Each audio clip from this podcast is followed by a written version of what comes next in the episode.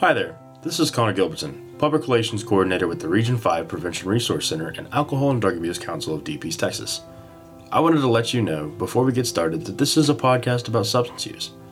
Sometimes we are going to talk about stories or details that may be tough and uncomfortable to hear. Our overall goal is to help people be healthier and happier. With that being said, do what you need to take care of yourself. Feel free to pause and step away if you need to. This episode will be right here when you get back. The most important thing is that you take care of yourself. Thanks. Now let's grow. Today we are here with Linda Smith, our tobacco compliance coordinator with the Region 5 Prevention Resource Center and the Alcohol and Drug Abuse Council of Deep East Texas. How are you doing today? I'm doing great. How are you doing? Ah, not too bad, not too bad. Enjoying the cold weather. yes, love it. So just kind of diving into things, let's kick it off. Just kind of tell us a little bit about what the tobacco compliance coordinator does. Well, basically, I go into all the retailers that sell tobacco products or any kind of nicotine products in our region. Which covers 15 counties, which are the Angelina, Houston, Jasper, Nacogdoches, Newton, Polk, Sabine, San Augustine, San Jacinto, Shelby, Trinity, Tyler, and Southeast Texas. We also cover down there, which is Hardin, Jefferson, and Orange counties. And I just try to educate them on the laws that is required by the state of Texas selling to someone who is under age 21, which now is the new age limit. It was uh, changed back in 2019. And uh, I'm not there to, you know, give them any kind of citations or anything like that. It is all education and it is voluntary on their part whether or not they follow the laws. I supply information such as the under 21 warning signs. I educate on where to place the products in the store. Everything has to be behind the counter. There should not be any kind of advertisement below eye level. The advertisement shouldn't be within so many feet of candy for a child. It shouldn't be on a child's eye level. And also they shouldn't have any kind of advertisement outside within a thousand feet of any church, school. Uh, they can have advertisement inside the store on the windows and stuff like that. Also, nothing can be easy accessed by a minor. So kind of like you were saying, it's got to be locked up somewhere to where whoever's working at this retailer or vendor or wherever that they have the control mm-hmm. to give it to the and the purchaser. stores run. A lot of the retailers run into a problem because whoever they're buying their product from, a lot of the tobacco vendors require if you're going to sell my product, then you've got to post this display here. And some stores have the room to do it as they ask, some don't, and that's why a lot of stuff does wind up on the counter. But the state law says you can advertise it, but it's got to be done like this. So they run into conflict. And that's why a lot of times you'll see these glass cases and they're turned wrong or they don't have room to put this advertisement. They can't leave out coupons on the counter anymore. They have to be behind the counter. Any kind of discount advertisements all has to be behind the counter. It's just a tug of war sometimes to get the retailers to actually do say, Hey, you've got to move this cabinet. You know, state law says, and the majority of the stores will comply, but they run into that on how to display and everything. That is a nice little small thing though with the certain guidelines with the advertising. Like, mm-hmm. I mean, at the end of the day, it's one of those you wouldn't really expect it anyway, but it's just the fact that it's in there just to double check, make sure everything's safe. Just, you know, don't put the sign past an adult's eye level. Right. And then not having anything accessible in the reach of children.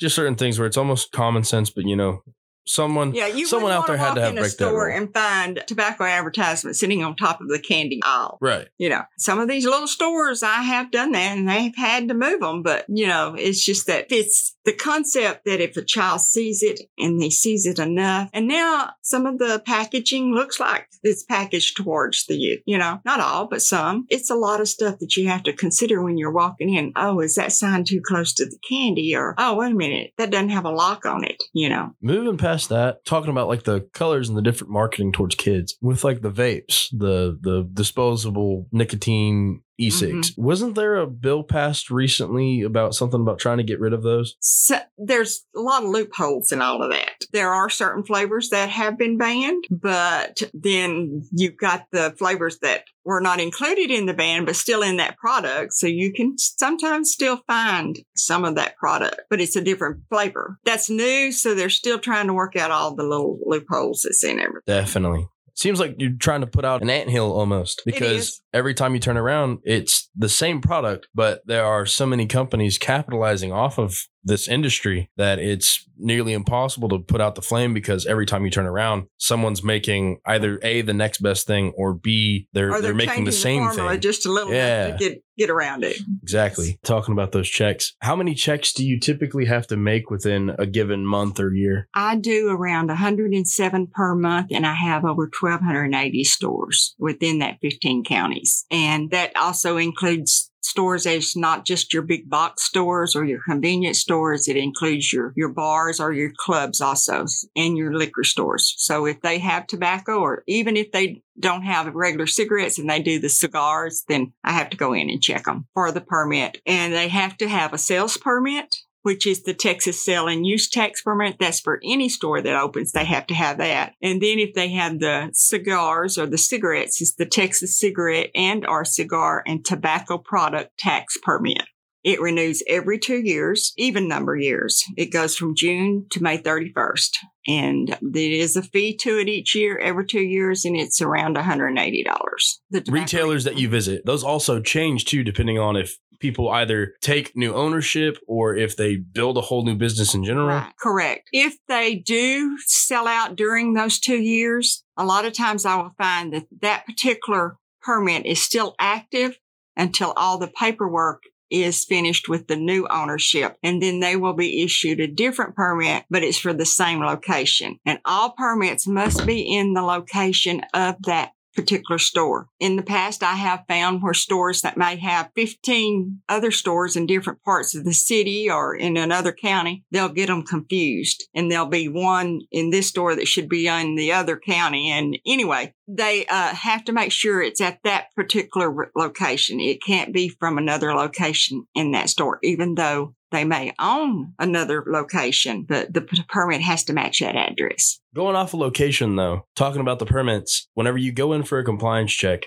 is there a particular location that you would have to look or somewhere that the retailers would have to keep those permits for you to be able to find them easily? The permits are supposed to be on display, public display, and that could be anywhere behind the counter. If you have a, a place designated that's where someone for in the public can go by, like down a hallway to a bathroom, down the hallway to a storage thing, just as long as they can walk in and say, Hey, I want to see your tobacco permit. Then you can say, well, it's down this hallway in this case. It has to be on public display along with that Texas sale and use tax. It's the proper way to uh, display it. Um, I found them in notebooks. They have them and you ask for them and they open the notebook. Technically, that is not on display. So I have to educate them on, hey, it needs to be hung up behind the counter or somewhere when a person walks in, they can see it. Easily visible. Easy visible, yes. I've known you've told me about the vending machines. What are the stipulations along those? A vending machine is the machine that carries the tobacco products inside the machine. They also have to have a permit. They have to have this particular permit, this product sales tax permit, the tobacco one. And then each vending machine has a tag on the inside and it's, re- it is also renewed and it's renewed in an even number year. So they have to have this one, uh, the tobacco permit, and they have to have the vending machine tag. And in order to have them, they have to be in a secure place where no one can walk up and remove the product themselves. The clerk has to, most of the time I find them in clubs. The law is that they cannot be accessed by that person unless that person is actually over 21. But if it is an establishment that, like a game room where someone under 21 can be admitted, then they have to be behind the counter, even though they're in a machine. And then the clerk has to go and put the money in to receive the item. So there needs to be some sort of age verification age process. verification, yes. It Okay. has to be age verification. Everything is 21 across the board. There is no no grandfather clause. It is cause federal law stepped in in December 2019 after the president signed the, the bill and saying everyone has to be 21 in order to purchase any type of tobacco products. Another permit question, and I don't know if we had already hit it or not, but the e-cigarette permits. The e-cigarette permits are in effect as of now. They came out in 2019. They did not go into effect till January, and they are in the stores. Right now, I'm checking for the tobacco, but if they do have the e-cigarette permit, I do check to make sure it is current and that all the vaping devices, the e-cigarette devices, anything to do with that is behind the counter. It can be on the counter if it is in a locked case and it cannot be facing the customer. It has to be locked on the other side so no one has access to it. Now, a lot of my convenience stores has these big glass nice cases out in the middle of their stores, but they have to have a lock on it. They cannot be out there without a lock. That means that clerk has got to be able to come around the counter, unlock it, and give that person whatever they're wanting to purchase. But there is no cabinet should be left unlocked. They have to have it locked up. And you can have retailers that are just selling one or the other or both, correct? Right, right. The e-cigarette permit covers the vaping and of course your e-cigarettes, but most of your vapes do have nicotine. And if they are selling that particular type of vape, they have to have both permits. So just kind of going off of that, who do you report to at a state level for the tobacco compliance checks? On the compliance checks, if I run into any type of violations, such as I, they've been reported, I have witnessed uh, sales to minors or retailers not posting the warning signs, their permits, whatever type of uh, deficiency I find, I have to report straight into the Texas Comptroller's office. And there they take it from there and they evaluate and then they go out and do their own inspection. What punishments might occur depending on if permits are out or anything along those lines? If they do not have a current permit, then they can be given a citation or a fine. There is a fee and a fine for any violations. If they are repeated, then they can eventually have their permits withdrawn until they go through a legal a legal process or legal process yes they go through a legal process and then it's determined by the state comptroller once once it's reported or once they find the deficiency is in need of a citation or violation that particular retailer is in violation that is strictly through them. So someone could potentially lose their license to sell, sell tobacco, tobacco mm-hmm. just as much as restaurants could sort of lose their right to Correct. serve alcohol. Correct. Okay. Uh, if you've ever been into a store and you've noticed that they've got brown paper over their uh, display for tobacco or cigarettes and stuff like that, then they have gotten some type of violation. The state says no more. You haven't corrected it, so therefore we're, we're pulling it. And I have run into a couple of stores. In fact, I have a store now that, uh, due to not paying the taxes on this tax permits, keeping up with their sales tax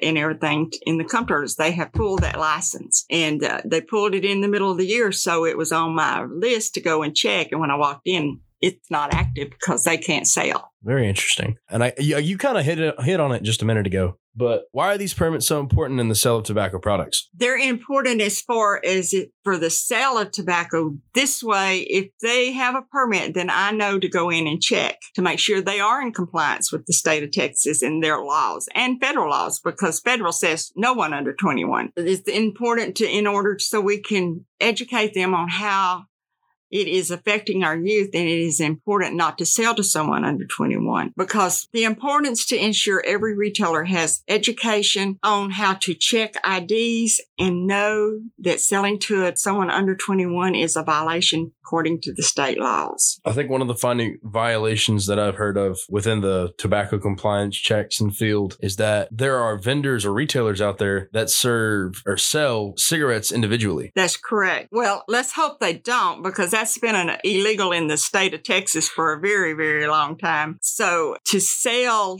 a broken pack of cigarettes, it carries uh, some heavy fines and hopefully they are not any out there that are selling single cigarettes because that is a one of the one thing they will investigate. Uh, in fact, it says that they investigate, like I said, sales to minors, retailers failing to post warning signs and appropriate permits, sales of unpackaged cigarettes are in quantities less than 20. So every pack, there's 20 cigarettes. The state gets a tax off of that, anywhere, somewhere close to a dollar probably about a dollar fifty per pack.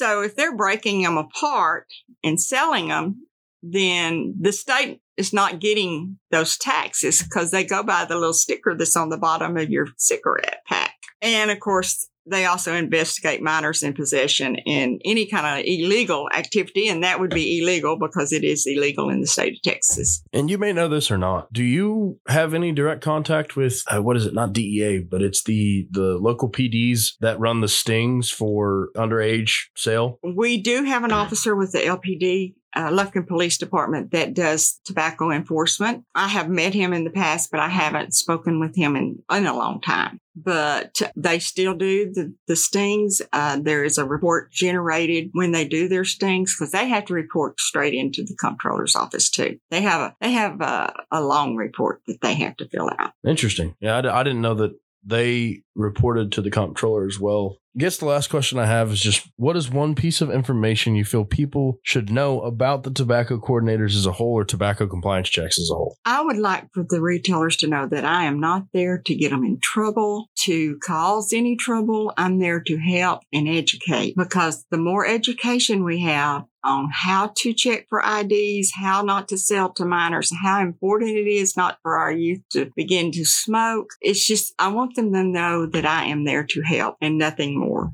It is a courtesy call. It is not to try to get anyone into trouble. Thank you for coming on and speaking with us today. It's been a pleasure. If you or someone you know needs help with a substance use issue or concern, or if you just want more information, you can call the Alcohol and Drug Abuse Council of Deep East Texas 24 7 at 1 800 445 8562. Give, Get, Grow is a production by the Alcohol and Drug Abuse Council of Deep East Texas and the Region 5 Prevention Resource Center. We serve Angelina, Hardin, Houston, Jasper, Jefferson, Nacogdoches, Newton, Orange, Polk, Sabine, San Augustine, San Jacinto, Shelby, Trinity, and Tyler counties where we offer prevention, intervention, and treatment programs and services. The Prevention Resource Center has a ton of information about the region available for free as a part of its mission. For more information, visit adacdet.org slash prc5. That's A-D-A-C-D-E-T org slash prc5 thank you for listening and don't forget to subscribe to the podcast to stay up to date with our latest episodes. Follow adac on facebook at adacdet and on instagram at adac underscore det thank you for joining us. Be safe and take care of yourself. We'll see you next time here on give get grow